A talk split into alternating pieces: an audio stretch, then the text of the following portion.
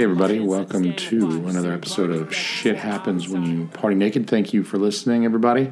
Um, I want to say I do guys, appreciate you guys listening on today's show. Uh, my wife and I, hi, Christina. Hi. Hi.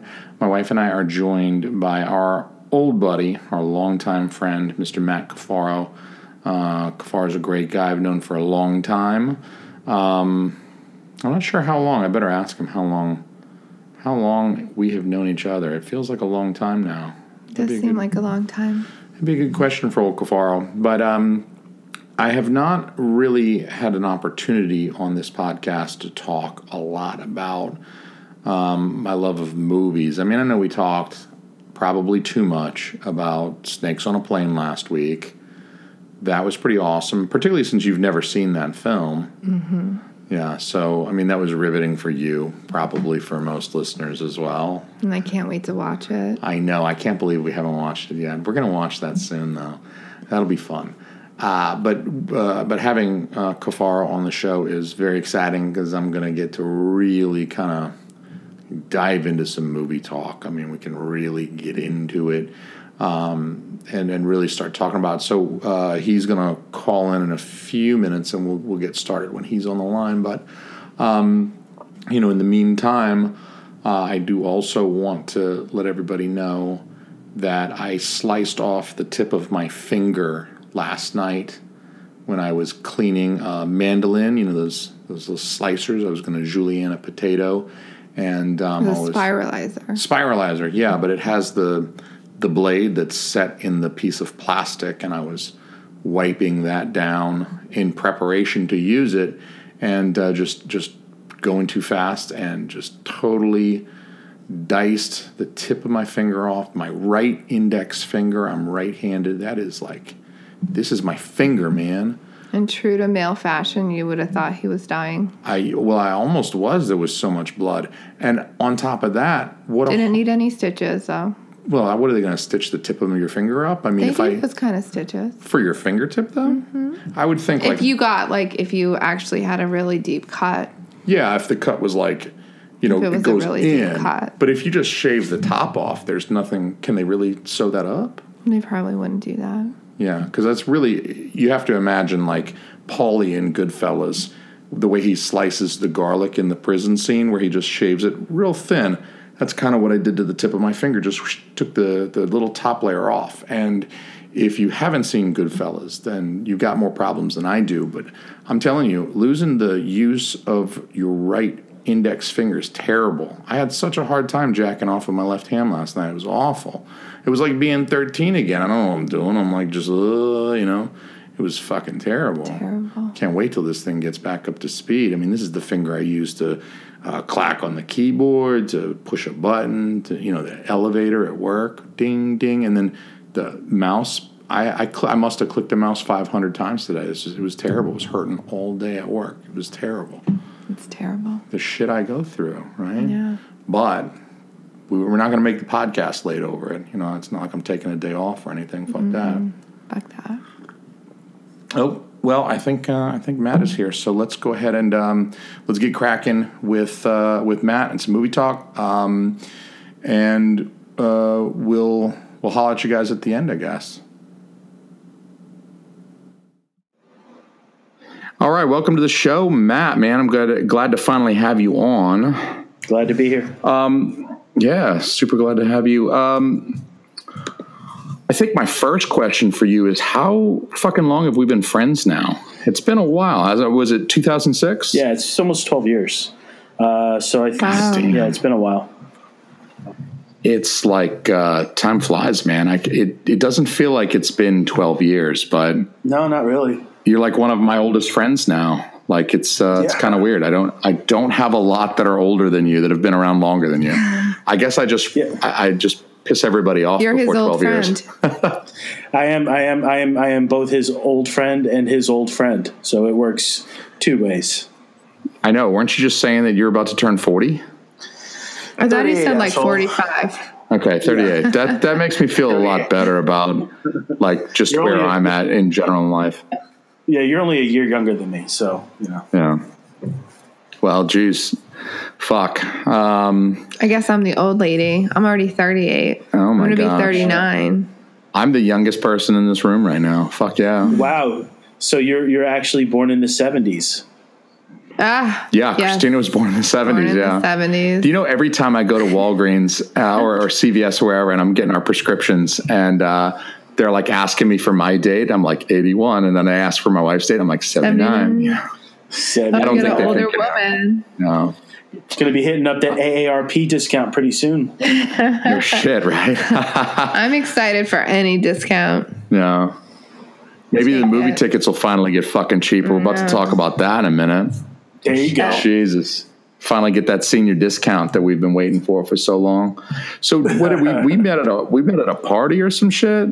Well, the first time we Oh. ever talked. I, I mean, it's like I mean, we talked a little bit at, um, when we worked at Dial America together in Athens, but uh, I think the first time we ever that was a great job. uh, I wouldn't go that far, but it was a job. serious. that was a job. No, um, yeah. So uh, you know, one of the guys at Dial was throwing like a house party. Usually, Athens is kind of weird. It's it's not like a lot of colleges. There's not a lot of house parties. Um, you know, because downtown is such a great place. But one of the guys was having like a kegger, and they showed up, and you were there, and we started talking about movies and whatever other bullshit, playing beer pong, and yeah. Since then, yeah, I could probably say you are, you are my best friend, pretty much. So you know, it sounds really sad when I say it, but Oh. No, it sounds sweet. It makes me wish I could give you a hug from so many miles away. You guys should get those know. necklaces where it's like you split up the heart. Art, yeah. Yeah, and you guys can each So- have so- a half. That's a solid Christmas gift idea. I'm writing that Christmas down. I see a. Christmas gift coming up. be like little orphan Annie and her non-existent parents. Oh. Yeah, so uh, we it was because we both love movies that we initially clicked, right? I mean, Yeah. Sounded like you said boobies. boobies. You said Well, I mean, movies. so I said movies. Yeah, Sounded like Yeah, boobies. Who doesn't love boobies? What about movies with boobies? movies with I love boobies are the movie, best. movies with boobies. I'm trying to think. I mean, I think the '80s. I think the '80s built an entire slasher genre around movies with boobies. Oh, you don't even need to go that far, man. It's like the very first movies with boobies that I remember is not even a rated R movie. It's the Beastmaster. Remember when when uh, when Oh, Tanya Roberts was under the waterfall swimming with her friend and they were both topless? It's fantastic. I might have Mm. Yeah. been two. I might have been I two mean, or is it- three, but I realized at that point I was definitely hetero. There was no there, So- there was no gay gene in me. Let's say you were three years old and you were watching that scene from The Beastmaster, as many of us did when we were young. And I didn't. You didn't? Well, we still we we talked about how we need to fix you on the Beastmaster. We'll get you correct. It sounds familiar. We, we talked we about talked it. about it. Yeah, we talked about it last time. Every time me and Matt talk, we get around to the Beastmaster. Some point, the Beastmaster's coming up for sure. We just need to watch it. So- Apparently, it's a big deal. Would you say though that at three, I mean, you're not very developed sexually at all. There's no puberty. there's no there's no adult testosterone or teenage testosterone going. Do you think that at three, seeing the titty, that it's like a primal, almost like mammalian thing? Like I need to suckle that. Like I, don't need think- to put my mouth on that, titty because I need yeah. to. I don't think it's that, but I think you know you can see something and like it, or like, or maybe like wonder why that you like looking at it, right? So Yeah, but would that be would that be almost like your your primal instinct telling you like that's where the food comes from? You like that? Like I mean, I- I'm I have a hypothesis that that like titty sucking or boob suckling, you know, like I think yeah, guys like boobs for sure, but I think almost everybody likes boobs, and it's because that's like that's where the life comes from, and it almost goes back to like pre-human species, like like you know mammals drink milk from the mom so i, I just have a hypothesis that says that like you know uh, sucking a titty is basically one of the most natural things you could ever do and we're all kind of drawn to that that activity on a very base subconscious level Makes me feel pretty f- proud of my titties. yeah that's a wonderful thing though I think maybe you're overthinking it a little bit. maybe i did At, I, at- I, at that point, I, I think I'd been, uh, you know, at that point I'd probably been off, uh, been on solid food for a while. So I don't know. yeah i mean well look i i'm 36 i've been on solid food since you know i don't know i was at least 17 when i stopped when i stopped drinking my mother's breast milk So you got to think like half my life I've been weaned off the tit. I still think it's kind of like a natural thing, you know, that you just see that and you're just like, you know, The way to test it is how do gay guys feel about it? mm, good question. They might Or how do women, how do heterosexual women? the whole thing. Well, I mean, it's like you know what you know what is supremely not fair is girls always let gay, let gay uh-huh. guys touch touch their tits, like, and it's like no big deal. But like, if I were to go hmm. down and touch a girl's tit without knowing her very well, that wouldn't go well for me. So, You should say you're gay. well, hmm. you know, if I was gay, I'd probably have more sex in my life. I, I would definitely be a an attractive bear hmm. for some twink out there. Oh, some little man that you could just throw over your shoulder and take to the bedroom. Oh yeah, somebody who would need to be a submissive bottom for sure. Oh God, that mental image. I'm um, I'm taking my pants off. So, you became a lover of film at an early age, right? Yeah, um, you know, I mean, like I said, with like referencing the Beastmaster, um, you know, my grandparents were pretty well off in the early '80s, and you know, back when VCRs cost, you know, four or five hundred dollars, which in today's money is what fifteen hundred or two thousand dollars. So you know, they had a VCR and all these great movies that really started coming out on VHS around that time. Yeah. I mean, Beast, Beastmaster, definitely, of course, but you know, Star Wars and uh, you know Rocky, uh, stuff like that. And I just remember, you know, living with my grandparents for a couple of months before we moved down to Georgia, and watching movies all the time. And then when we got down here, and my parents wound up divorcing a, couple of years later, you know, anytime my dad had us on the weekends, it was you know, usually we would go see a movie. Um, I can remember in the summer of '85 when I was five, I must have had him take me and my brother to go see Back to the Future four or five times that summer.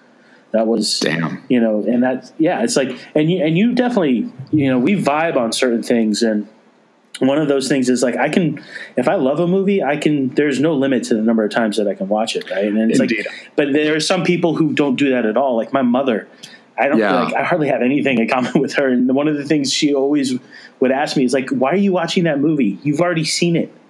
So Yeah, know, Christina. it's Our, our own Christina here was was similar. She said, "Why do you own all those movies, and why buy a movie? Because once you've seen it once, are you going to want to watch it again?" And I, I've proven to her that since we've been married, I've watched Big Trouble in Little China 537 times. Hmm. There's an upper tier, there's an echelon of films that are at the very top of your list. That, like you said, there's no end to the number of times that you can watch them. You can watch them over and over and over. I don't give a fuck. There was a summer there probably was a summer when I was, I don't know, seven or something, where I recorded Big Trouble in Little China off of the, the television station or whatever at the time. And I had a VHS copy that I'd recorded. Um, and I, I shit you not, I probably watched that daily for an entire summer when I was a youngster because I didn't have shit else better to do. So why not watch Big Trouble in Little China 400 times that summer? And I think I, I probably did. So there's those movies that you could just watch over and over again. You just pop them in and you're just Right. like, fuck yeah. Almost like a time capsule for your feelings because you watch it again and you almost you can almost feel like yeah i remember watching this when i was a kid and that was pretty awesome and then they go shit on it like like right. Yeah, to Hollywood invariably has to uh, spread their butt cheeks and shit all over you- the things that you love because you know they're making all these new Star Wars movies. Um, I have a feeling that you and I are kind of copacetic on our opinions on those newer Star Wars movies. Probably better that they didn't make those. Um, I'd like to go back to a world where only episodes four, five, and six exist. But I mean, even The Rock is talking about remaking Big Trouble in Little China. I love The Rock, but what the fuck are you thinking, Dwayne? I mean, look, uh, what the fuck are you doing? Just leave I don't alone. think he's a very skilled actor. I'm not saying he's like a skilled Shakespearean. He's not winning any Academy Awards, but look, he's charismatic. He's funny. He does a good job. He works hard. He think turns good out a lot of job's a movies. strong word. No, I think no, I, I disagree because you you look at like what The Rock is able to do, the kinds of movies that he's been in. I mean, just his general range, and let's be honest. I mean, he's got more range than Arnold does. He's got, I would say, he's got as much Mm, yeah, I would range. You know, in the right role, I could see The Rock winning an Oscar. I mean, come on, Sylvester Stallone has come close to winning an Oscar twice in his life. So think about that. But Sylvester Stallone, I mean, I don't know. I mean, I think Sylvester Stallone is, I mean, he's, um, writer, director. I mean, it seems like, uh, yeah, sure, Stallone's no, he's no uh, hippy dippy artist, but uh, it seems like he's doing a little bit more artistically than The Rock. Where I think The Rock's entertaining, but I think he's entertaining. I just think he's typecasted. If I'm going to see a movie with The Rock in it, it's going to be the same character. So I feel like that to me is minimal. You have like one skill set, you go after one movie. I assume maybe that's similar to your personality. So it doesn't feel like a big. you feel like he's essentially playing himself Because he's playing a always kind of of him. goofy in a com- comedy. Yeah, no, no, and I, I can see that. I, that that that's a that's a definite. I don't really see that much as a criticism because I mean, if you think about it, back in the day, that's kind of what actors were, right? You didn't really Hmm. go to see. You know, it it's probably really Marlon Brando, maybe probably Olivier before him, who really changed that, where it was about you know great acting in the role and becoming somebody else. Whereas before that, you had John Wayne. John Wayne doesn't have a lot of range. You have, you know, you know, No. it's like think, think think about that. Think about like the you know you had Shirley Temple. Think about the kinds of actors that came out of the 30s and the 40s when sound was introduced to film, and it's it's it's about the personality. It's it's it's like a cult of personality. It's not really about is this person a great actor or not. We, we mm-hmm. people would go see the movies to see those people be themselves. So in that way, I Yeah. agree with you, and in that way you know, The Rock is a lot like Arnold Schwarzenegger because his personality is magnetic and people want to see him in the movies. But I, I still think he has a little bit of hmm. range. He can do comedy, hmm. he can do action. He's he's pretty decent at drama. You know, it's like if you've ever watched, you need to watch Ballers. He's he's really good in there. I think he really he stretches himself a little bit. I heard Ballers is great. It really is. I need to check that out. I haven't seen that. I need to show Christina Pain and Gain as well because there's some. He, he's pretty hilarious in that. yeah, uh, that's well. I mean, it's it's amazing. Michael Bay makes makes um, well, at least the last three have been really shitty, but these shitty Transformers movies, when you know the uh, the last three, the last two, the last two have been shitty. I think, Did you see the most recent one? yeah, the the the night, the one, the last night wasn't any good. It was pretty bad. The um, last time, Yeah, it looked so bad, and the the one before that. I don't even remember the. There have been so many that I don't even remember the subtitle anymore. But the first one with Mark Wahlberg, I watched that. I think we I rented it and watched it online or some shit, and it was so fucking terrible. I was like, Jesus Christ! It was bad. That was that was the one before this last one. Yeah, it was so bad. So he's done with two with Wahlberg, and they were both pretty bad. Oh, like so I actually think the writer's strike really screwed the second one in the in the original quote unquote trilogy. But like the first and the third one, eminently watchable films, man. Yeah, Like, I thought the first They're and the fun third- popcorn movies. I thought the first one, especially too, because there was the novelty of the thing. It's this 80s cartoon that was so popular that's being kind of uh, dusted off and brought back. Like I said, Hollywood just brings everything back so they can shit on it. Even if they didn't shit on it the first time, they definitely shit on it for the second one. That that movie was terrible, but um, Yeah. I, I would agree that maybe our threshold for Transformers, like our, our tolerance of Transformers, has been met a little bit and maybe even exceeded. Because I think the first one was good, but I, I think maybe it's like uh, you can get away with a little bit, but maybe you're pushing it after a little while, and then maybe you do finally wear out your welcome and you just say, okay, fuck off with the fucking Transformers, you asshole. Get the fuck out of here. This fucking movies are terrible, and I let you get away with one, but fucking a five of these, fucking six of these things, however many you made now. What the fuck?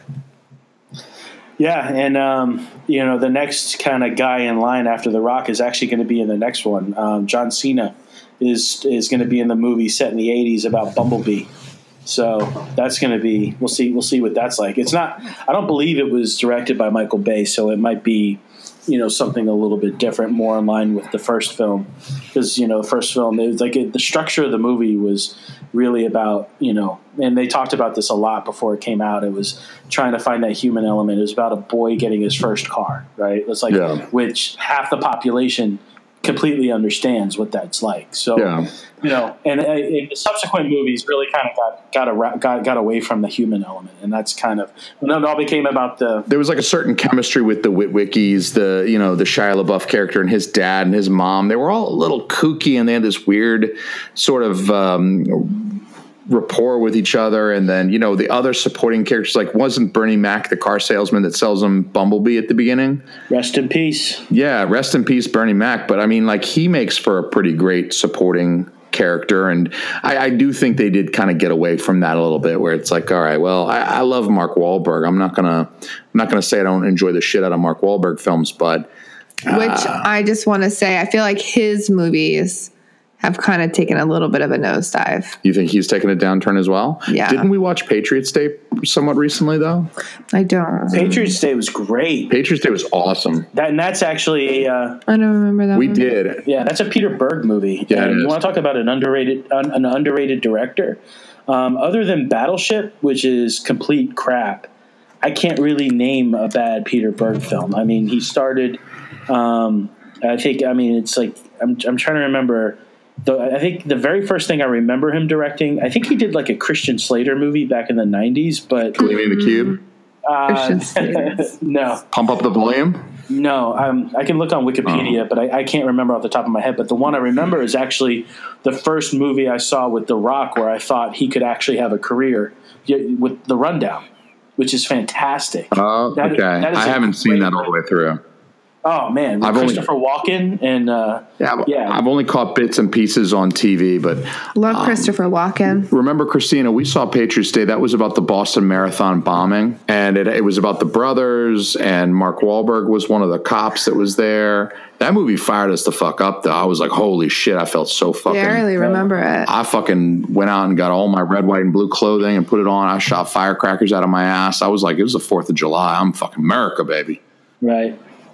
Well, also, I mean, like he did. He's so that's his third movie actually with with Wahlberg. You need to watch if you haven't seen them. Uh, Lone Survivor, Deepwater Horizon. Deepwater Horizon, all great films as well. Um, Hmm. and, you know, he and he's also responsible for the the film version of Friday Night Lights and the TV version, which to me is one of the greatest television shows of the last twenty years. And he's directly responsible for that. I have never seen the show. I saw. You Got to see Friday Night Lights, man. Clear uh, Clear Eyes, Full Hearts can't lose. Come on, Yeah, I saw the I saw the film, but I, I never saw the television show. yeah, get on that, buddy. Since we're talking about typecasting, can y'all might not have a big opinion about this, but how about Julia Roberts? I feel like she's a superstar, but I have similar feelings about her. I mean, yeah, I, I think. I mean, she, it's not like she's out there really trying to extend a range so much, right? I think.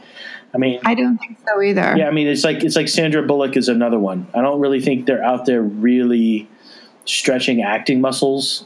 You know, it's not like, uh, um, you know, it's it's kind of trying to think like like some really great actors that nobody really talk about, right? Like um, like David Strathairn, right? This is this guy's a great actor who's been in so many good movies, and usually he's like one of those quote unquote that guys. It's like you see him in the movie, and you're like, oh, it's that guy. That guy's a good actor, and, he, and he's in so many. That dude. yeah. Ah, I like that guy. Yeah, you like that guy, and he was in uh, what was that movie? like that the, the Clooney movie, Good Night and Good Luck, playing Edward R. Murrow. And I think he, I mean, Yeah. if the Oscars were actually about the best actor in a year, like he should have won the the, the best actor Oscar because he was fantastic. Sp- speaking of best actor, and Christina mentioned Julia Roberts, I kind of yeah, feel like know how y'all back in the day when she was um, when she was right about to win the award for Erin Brockovich, I feel like she was really kind of campaigning pretty hard. She was busting her ass to try to win that Academy Award, but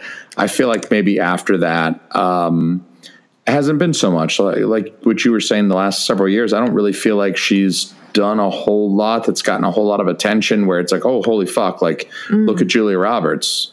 Feels like more of the same. Right. Well, I mean, she can do a lot of things.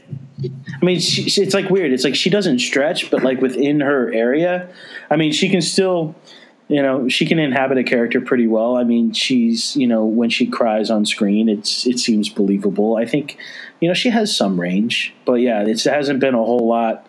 Uh, probably, I mean, the the, I mean, geez, the last movie that I really remember her in that I that I actually sat down to watch was probably the last That's what I was thinking too. Yeah. no the second Ocean's movie because she wasn't in the last one. No, I, like Charlie no, Charlie Wilson's War. She was in that. I think she was really good in that. But yeah, that's maybe in Charlie's Wilson's War. That's that movie's almost it, it, that might that might actually be over ten years old. That was a long time ago. Was it? That feels recent. Yeah. But maybe I'm old. So I don't even know that movie.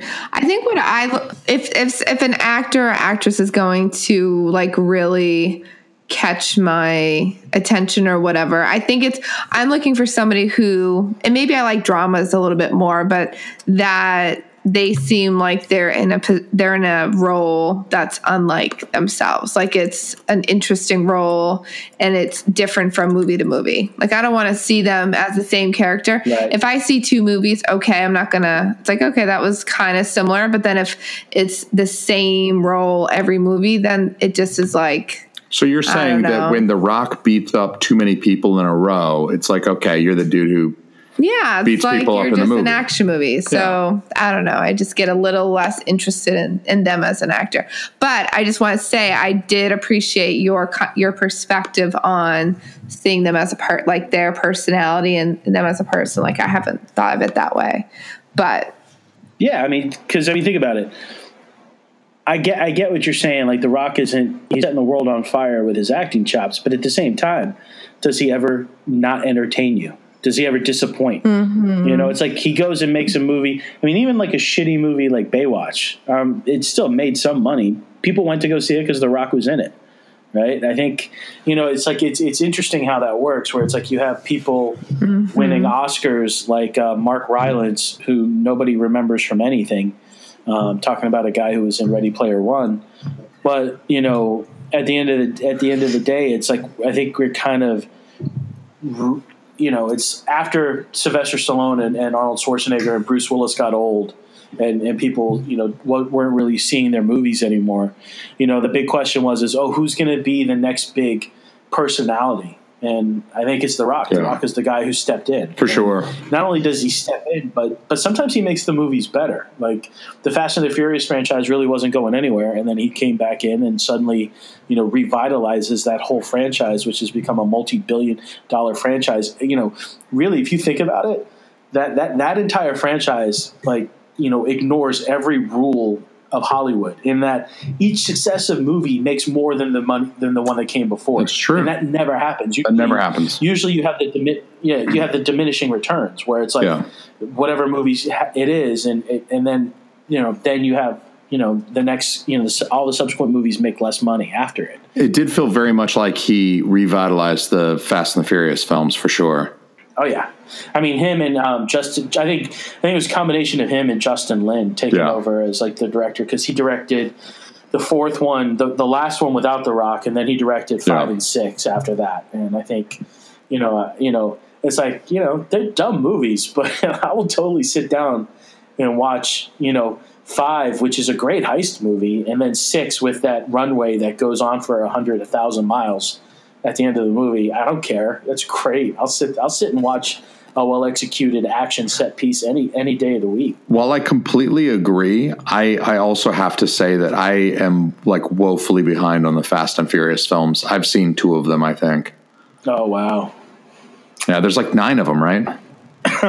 eight, eight. Uh, well, I was Yeah. close. They're going to make a ninth, and I honestly don't know where they can go from here. I think they had to go into outer space, but they're also talking about because of uh, you know the lame ass Vin Diesel, uh, Dwayne Johnson, uh, Tiff uh, rivalry that is going on right now because Vin doesn't like The Rock stealing all of his his uh, his, his luster. That uh, they're actually going to spin off um, Jason, Jason Statham's character and, and The Rock's character and put them into their own movie. That's what I heard. Yeah, and, and Tyrese doesn't like that either, does he? But yeah, Ty- I mean, that was pissing off Tyrese because he's like, I mean, Tyrese is not going to get his own spinoff for a little while. Well, nobody wants to see Tyrese in a movie. I mean, come on. I mean, he's good, but like you know, Tyrese is Tyrese. He's not The Rock. The Rock is The Yeah. Rock is fronting billion dollar movies. Tyrese is the co- you know he's the comic relief. True that. That's why you know that's that's why he shouldn't you know be uh, Green Lantern and and and in whatever next DC movie comes out or whatever. Even though he's campaigning to be John Stewart, I don't think he. I wouldn't. I wouldn't really care to see that. Oh, I had no idea about that. Yeah, it was like a thing the last couple of years. Like some fans have been putting together some lame fan art with him with looking like Green Lantern, and I, he's actually campaigned a little bit for for the role, but you know, we'll see what happens. I don't think it's going to be him. Like my choice would have been Michael B. Jordan, but you know, he joined the Marvel universe. He even did. though his character's dead. Spoiler alert. Like you know, generally they don't do much crossover there. No, they really don't. Although there's a little bit of that that happens, right? Yeah, I mean J.K. Simmons, right? He was he was J. Jonah Jameson and Commissioner Gordon. Yeah. So And um, you mentioned Ready Player One. I suppose we should probably talk about at least briefly. This was ostensibly going to be a Ready Player One uh, review that we were both going to talk about it a little bit more in depth. But um, time has passed since our first botched attempt at this um, this uh, digital interview. So uh, we kind of got fucked on the first one, and now Ready Player One is. Um, you know, it's a week old by the time everyone hears this, so uh, we should probably touch on it, but maybe not um, waste too much time on it because I have a feeling that the people who are were were wicked excited about Ready Player One have probably already seen Ready Player One, right? There might be a few people on the fence who hear this who think, okay, well, maybe I'll make my decision based on what these two assholes say. But um, so, were you a, a massive Spielberg fan prior to going to see Ready Player One? Uh, sort of a Spielberg fan, not a Spielberg fan at all. Kind of where where'd you fall on Spielberg? Yeah, I mean, definitely, definitely a big Spielberg fan. Uh, mostly, um, I mean, to be honest, I, I really haven't been keeping up the last few years. Like, I didn't go see uh, War Horse. I didn't see Tintin. I didn't see the BFG. I just, you know, didn't really seem like they were made with with me in mind. But Yeah, you're not the demographic. yeah, I mean Spielberg. I mean he he wrote my childhood, man. And if it wasn't his directing, it was his producing because he produced Back to the Future. You know, he produced uh, The Goonies. So I mean Spielberg heavily involved in my childhood, heavily involved in my Sure. life for at least the first thirty years. Uh, I don't think I missed this. I don't think I missed a Spielberg movie premiere for the first thirty years of my life or so. For sure. So, like, the nostalgia factor is there. And I mean, we're practically the same age as established earlier. So, uh, I had a similar experience growing up watching his films. Um, uh, even in the 90s, I mean, I remember going to see Jurassic Park when it opened, and the fucking thing was huge. I mean, it was, it, it, it seemed like a very, very big deal at the time. So, um, with with our own nostalgia factor surrounding Spielberg, uh, do you feel like that maybe he made Ready Player One as a I don't know if I you know as a I guess kind of a nostalgic for his own heyday or trying to get back to his um, maybe classic self? Or did you feel like it was a throwback to his earlier films? Or um, you know, or just kind of maybe more like a money making device? Because Spielberg fans are kind of our age and and have similar nostalgic feelings about the same shit that involve that's involved in Ready Player One. Right. No, I mean, I think I think we we know. I mean, he actually wouldn't allow um, the set dressers and and and the people you know creating um, the scene to put in Easter eggs from his own movies. Right, um, like he would he would spot certain things and you know tell them to get rid of them. So I don't think he made this movie with any kind of idea of trying to recapture a former like '80s glory or or or for any sense of his own nostalgia. I actually think I don't think Spielberg has a nostalgia bone in his body, which I think actually makes him a pretty good director. But I think um, you know, I think I think it's just the a concept of of what it's able to do and kind of what he did in Tintin, maybe. Even though I didn't see the movie, like I know, like you know the the the the, the motion capture and the things like that. I think that kind of stuff appealed to him, and you know, being Yeah. able to create this world.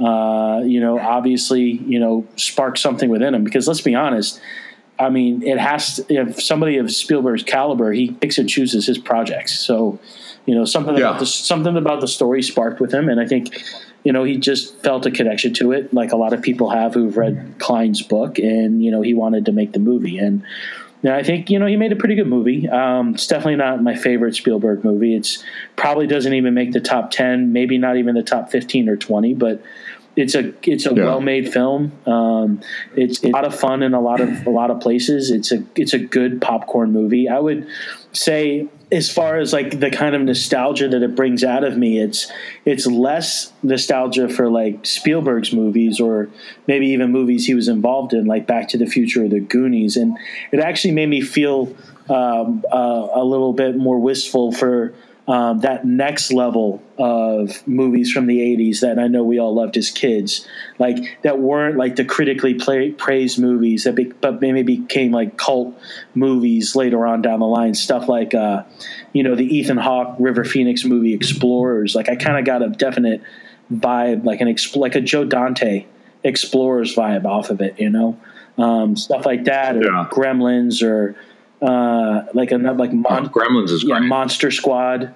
You know, you kind of get it's it's it almost it does. Uh, it- Ready Player One almost feels a little bit like a B movie to me. Like it's it doesn't take itself so seriously, and it's just kind of it's just a fun movie. Yeah. So after all of that, I feel like I've got I've got a lot to say. There are a lot of threads in, in what you just said that I'm like, oh fuck, I got to say something about that. I got to say something about that. And I'm like, fuck, fuck, fuck. So full disclosure, I didn't read the book. You mentioned people who love the Cline's book. I don't think that it it, it matters much. I didn't read the book, but uh, B, I also noticed watching the film, I was I, I was almost hyper aware because knowing Spielberg directed it. I, and knowing that Spielberg's uh, career spans way, way, way back, um, I was almost hyper aware of his past and and looking for callbacks, Easter eggs, cameos, whatever of of uh, his own iconic characters. Like I kept waiting for ET to show up. I was I was looking around every corner. I was every Right. time there was a shelf, I was looking for like a ET doll on a shelf or something. And I, so I kept I kept my eyes open for it. But I like you, I didn't. I honestly I didn't feel very nostalgic during the film at all. Actually, I mean there were some callbacks to some stuff. Probably the biggest nostalgia. Um, uh, bait for me was was the DeLorean, was the Back to the Future Right. films. Other than that, I was Right. it, it didn't evoke a lot of that for me. So Yeah, I mean, it was more about like the music. I think the music definitely, you know, opening up with uh, Van Halen's "Jump," I think was fantastic. Yeah. you know, I just think that's a. I mean, that's just a quintessential '80s song, man. You had, you know, the synthesizers and David Lee Roth and you know, uh, you know Eddie Van Halen shredding on the guitar. It's just a great up pump, you know, kind of pumped it, pump, pump you up kind of a song, and just a really yeah, I actually kind of I, I kind of wished to be honest that the sound mix was a little that it was a little louder. Like when it came on in the theater it just seemed like it was kind of on like a medium volume. I was kind of hope like i felt it should have been louder because I, I, I wanted it to really pump me up you know? It's like sometimes you know people people don't realize that you know how how a movie's sound is mixed can really affect you know what you're feeling from from moment to moment like i can remember and this is going off on a completely different tangent but um, parts of uh, Justice League at the end when they were when they were fighting in Russia against uh, Steppenwolf and the Parademons, the sound mix sucked. It was really bad, and like the the special effects were much louder than the ambient sound and like the musical score. So there are certain parts of that movie where Danny Elfman calls back to his 1989 Batman theme yeah. He, he scored Batman too. yeah, it's totally drowned out by the the the special effects sound mix, and it's like why why why would you have this big moment where Batman, you know, slams the Batmobile out of the out of the the flying fox and he goes to attack the parademons. And like if you turn it up on your TV at home you can hear the big brassy 1989 Batman theme but it's still underneath a layer of you know explosions and and you know grinding metal. And you know you know sound mixing is very important and i think i think it was just a moment there right at the beginning where man you just got to make that louder because it kind of came across the speakers in my theater is is almost soft and i just man it should have been those Yeah. synthesizers for for jump should have just been like you know loud and it should have gotten you up out of your seat Yeah, I didn't have the same experience. I mean, my theater may have been, uh, you know, wired a little different for sound, but I will agree with you that the sound mixing is extremely important. Pr- probably more so because it does kind of um, operate on a subconscious level for a lot of folks. Like, I don't think most film goers consider the um, the the sound levels uh, of things, of music, of sound effects, of of dialogue and stuff is really. Um, you know they don't it's not something that's like very forward in a film. It's more the type of thing that that occurs kind of in the background or um, you know behind the visuals. But it's it's almost more important because it operates on this level that people aren't always totally conscious of. Right. I think more more disclosure if i can be you know more uh, just in the interest of, of full disclosure i have neither i haven't seen uh, justice league yet either. So i'm just throwing that out there still haven't seen justice league yeah, it's a fun movie. Um, you know, it's nothing. I mean, it got a lot of shit, Yeah. and I think a lot of it was undeserved. Okay. You know, it's kind of like kind of like Man of Steel, and you and I have had many conversations of, of how much I regard that film. But I mean, it's like, and, and then on the other on the other hand, I completely loathed Batman versus Superman because, you know, Man of Steel, it, it, it was a story that started off in, in, in if not a dark place, then then a place of you know, deep introspection and then brought us into a hopeful place by the end. And then Batman versus Superman just completely did away with it almost like it ignored the hopeful ending to Man of Steel and it was something I think I think it was a mistake. Like and, and I'm somebody who actually generally likes Zack Snyder's films. I think his remake of Dawn of the Dead is fantastic and you know to be honest, I actually prefer it. Yeah. I prefer it to the original. And you know, I understand what he was. I think I agree with you yeah, there. I mean, it's like I understand what he was trying to do with Sucker Punch. Um, I think it's I think it's brilliant from an artistic standpoint. You want to talk about a movie that that is well shot and well conceived from from like you know I can just imagine how detailed those storyboards must have been for him to be able to put all that on screen. And then, you know, you have 300 and Watchmen, which I think is still to this day a top five superhero movie. I think it's fantastic. So, you know, I, am not. I need to rewatch Watchmen. I, I've also never seen Sucker Punch, although it did look. It looked good, but um, I do need to rewatch Yeah. Watchmen. Uh, that is one of my favorite graphic novels, and I do remember liking the film, enjoying the film, but um, kind of missing the Black Pearl segments when I saw it in the theatrical release. And now I understand they did release a version on Blu-ray that has those um, uh, Black Pearl segments kind of recut in. Um, and I would like to watch it kind of maybe more following that that pacing of the graphic novel with those um, Black Pearl segments reinserted. Uh, Black Pearl is that is that the right thing that I'm thinking of, or is that fucking Johnny Depp? Um, well, I think Is that I think Black Black Pearl is uh, from the Pirates of the Caribbean, but Pirates I of the Caribbean? Fuck. I, I think I know what you mean. It's it's black something. It's not like black sails. I can't remember. But it's got to be black something. I mean, pirates. Yeah. It's always black something, and it's it's like uh, they had that pirate story that was interspersed in there. It was like the comic within the comic, and I think it did something pretty good for the pacing there. But um, I mean, I've seen it Uh, both know- ways. I actually have the ultimate cut, which which reincorporates um, the Tales of the Black Freighter, is what it's called. Black Freighter shit. Right. And it's like he Black actually, yeah, he reached back into his uh, his his his uh, acting company and got Gerard Butler to do uh, the, the the narrator. Oh, that's badass. I mean, it's okay. I mean, actually, to be honest with you, I think it works better as a short film, and Oh. I think the I think because Watchmen in and of itself is already a pretty long movie.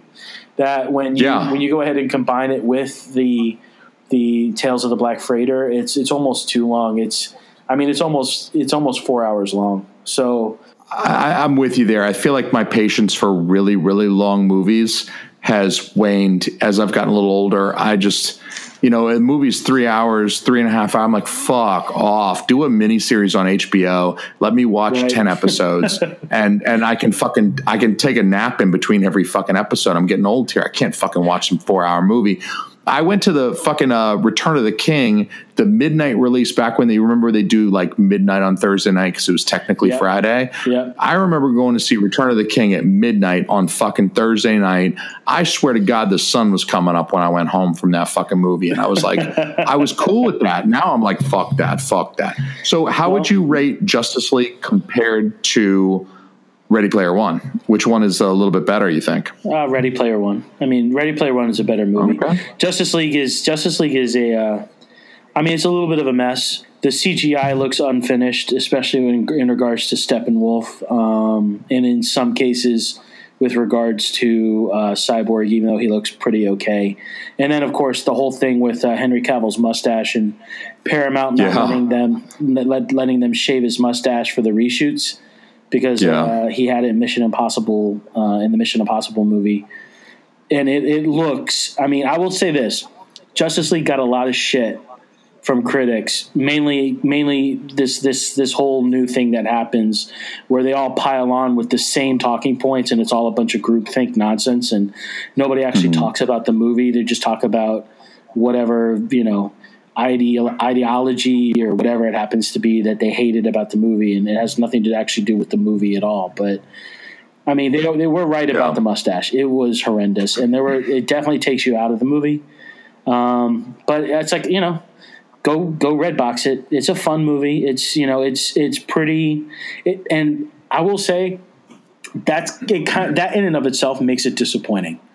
Like it should be better than that. Like Yeah. I like I know you know Man of Steel is is a little controversial, but you know three quarters of the people who saw Man of Steel really liked it. So Yeah, I liked it as well. I'm, I'm in that three quarters that liked Man of Steel. I, I agree with you in saying that it started off, if not dark, more uh, introspective, more like, you know, uh, where he was at the beginning versus where he was at the end. It was a place of hope. I, I do kind of agree with you. And I almost think that um, when you pick up with with Batman versus Superman that it's almost like Zack Snyder didn't really it, it almost shows like okay he didn't really mean to do that with Man of Steel did he? Because he kind of shit all over his own point when when he opens up with um, Batman versus Superman. But um, I was thinking about the DC stuff today actually this morning and I was thinking I wanted to ask you how you felt about the the DC uh, extended universe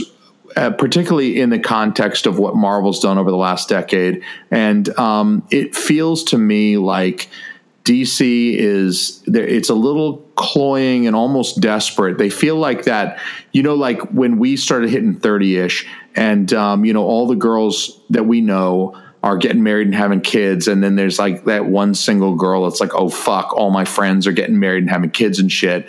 I need to like coerce this douchebag I'm dating into fucking proposing to me by, you know, like I'm to lean on this motherfucker till he proposes. I need to get married because everyone else is getting married. And then I need to spit out some kids because everyone else is spitting out kids.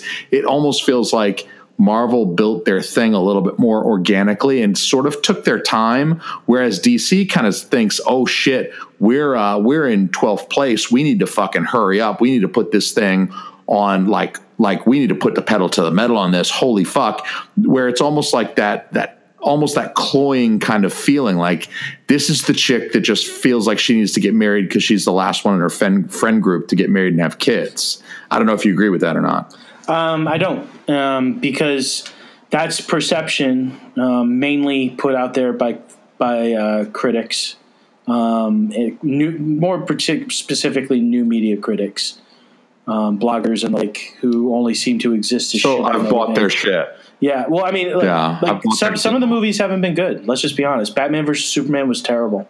I think it was a huge misstep, and it set everything back. Wonder Woman was very good. Um, Yeah, everybody like it was weird. Audiences loved Suicide Squad, and the critics hated it more than anything. Um, anything that DC has done, I thought just like Justice League, I thought Suicide was a fun movie. Like it didn't, it didn't have. I to agree. Be, it didn't have to be the second coming of Christ. It just needed to make me have. It just No. I just needed to you know have a good time in a movie theater for two and a half hours, and that's what I had watching Suicide Squad. Um, actually, if you look at it, if if you if you look at the timelines, I, it's not rushed at all. So, Man of Steel comes out in 2013, uh, the year after, if I'm right. I'm trying to remember. Yeah, it's 2013, the year after the Avengers come out, right? So, the Avengers comes out in 2012. Iron Man came out in 2008. Um, So, four years, right? Um, Man of Steel came out in 2013. Justice League came out in 2017. Four years. Uh, the Avengers, Yeah. before the Avengers came out, we had Iron Man, Iron Man 2, The Incredible Hulk. It was actually Iron Man, The Incredible Hulk, then Iron Man 2, which everybody forgets is a is a bad movie. Like that is Iron Man 2 is like their Batman versus Superman. It's a bad movie. It doesn't it doesn't have like it doesn't feel like it's a fully formed movie. It feels like oh hey we're just you know trying to mark some time until we get to the Avengers and that's basically all it is. So you have Yeah. you have so let's see we had Iron Man in 2000, 2008, The Incredible Hulk in 2008, Iron Man 2 in uh, 2010, and then we had Thor in 2011 and, and Captain America in 2011. So that's five films before we get to the Avengers. The Avengers was the sixth film. Yeah, so that almost is what makes me that's what makes me feel like they built things up a little bit more organically because they Yeah. they made an Iron Man, then they made Iron Man 2, Captain America, Thor. They sort of um like there were several movies before. I mean, I think I agree with you on Iron Man 2. It, it's it's not as good as the others that preceded it, but it also is the first film that felt like they were setting up this they're like like we're teeing up these Right. other movies. I think that's the major complaint with the Marvel movies lately is that they all feel like they're just set up Right. for something else. So it almost feels like it's a two-hour commercial for the next Avengers film, and they're going to make like eight two-hour commercials for Avengers Right. three, and then we're going to go see Avengers three, and so uh, they they've maybe gone into the place of almost too much setup, but um, it, it still it still feels like with with the Man of Steel, we both agree that that was a good film. But I also think that was a good film because they weren't working too hard to set up their next team movie there, and that was that was the Batman versus Superman that we all hate, and and that was the movie where it was like, okay, we got to introduce Batman, but then now Batman has to introduce Wonder Woman and the Flash and Aquaman, and we're going to shoehorn everybody and Doomsday into this film where we kill Superman at the end. It just felt like 10 different uh, DC Comics arcs kind of squeezed into one film. And I mean, for the Doomsday film, I would have really liked to see them play that out over a little bit more time and maybe not have to also shoehorn in uh, four new, five new, counting Cyborg, five new DC uh, characters. Um, that that just, I mean, it adds to the abortion that is Batman versus Superman. I think. I, I definitely agree with you there. Um, I think you know, but again, just gonna, gonna get back to my reg, my other point. Uh, I think it was so we had five films before the Avengers. With DC, we had four movies before Justice League. So everybody talks about how it was rushed, and everybody talks about how it wasn't well planned. And I'll definitely give you it, the DC movies probably were not well planned at all. You know, they they probably could have done a better job had there been one voice in the building instead of many. Kind of with Marvel, they had their one voice is Kevin Feige, and Marvel Studio stands on its own. Um, DC is still under Warner Brothers; it's not its own studio, and you know there are a lot of different hands in that pot. And when that happens, you know movies can suffer. I think we've seen that through many different kinds of movies. All right. Um, actually, I'm gonna we're gonna stop it there for now. I think that's a good stopping point. Um, I'm gonna release the rest of our conversation with Matt um, as a bonus episode this weekend, simply because Bonus. bonus episode. Yeah, bonus episode just for just for being alive. I guess it's a thrill to be alive in these times where you get two episodes of shit happens when you party naked this week. Can't get any better than that. It doesn't get a whole lot better than that. So uh, what we what we are going to do though is uh, that conversation. This conversation does go uh, a lot longer than I thought it would, and just for the sake of of keeping this thing to close to an hour and not going on for like two hours about movies and shit. Uh, in case you're getting fatigued, we'll we'll just we'll come back to it. We'll we'll do another. We can record another intro, and we'll just we'll put up the rest of the interview. But I think that's a probably a pretty good spot to leave it where Matt so was. too. Matt had his say, and then um, we'll pick that back up in a couple days. So uh, I think I'm going to release that like Friday or Saturday. So um, you know, keep your eyes out for a bonus episode this week. I'll release that before we record the uh, next episode. Hopefully this weekend I'm going to have another good buddy of mine on the show. Uh, this one, uh, not movies, but hopefully we'll be able to chat some bodybuilding, some competitive bodybuilding, and uh, that should be also fun too. We'll just be all over the fucking place in this show with every fucking topic imaginable. So uh, we really appreciate you guys listening. Uh, really appreciate everything. You guys sharing the show. Uh, appreciate all the five star reviews. Uh, please feel free to subscribe. Um, share with a friend. Appreciate people passing the show Share on. with people who aren't your friends. share with people who aren't your friends. Although that's how does that work? I mean, is that kind of weird? I don't know. You stand on the street corner like one of those crazy preachers and just say, "Everybody, listen to this show, yo." We'll take it. Shit have yeah, I'll take whatever I can get. Shit. So uh, we will holla at you guys this weekend. Have a good night, everybody.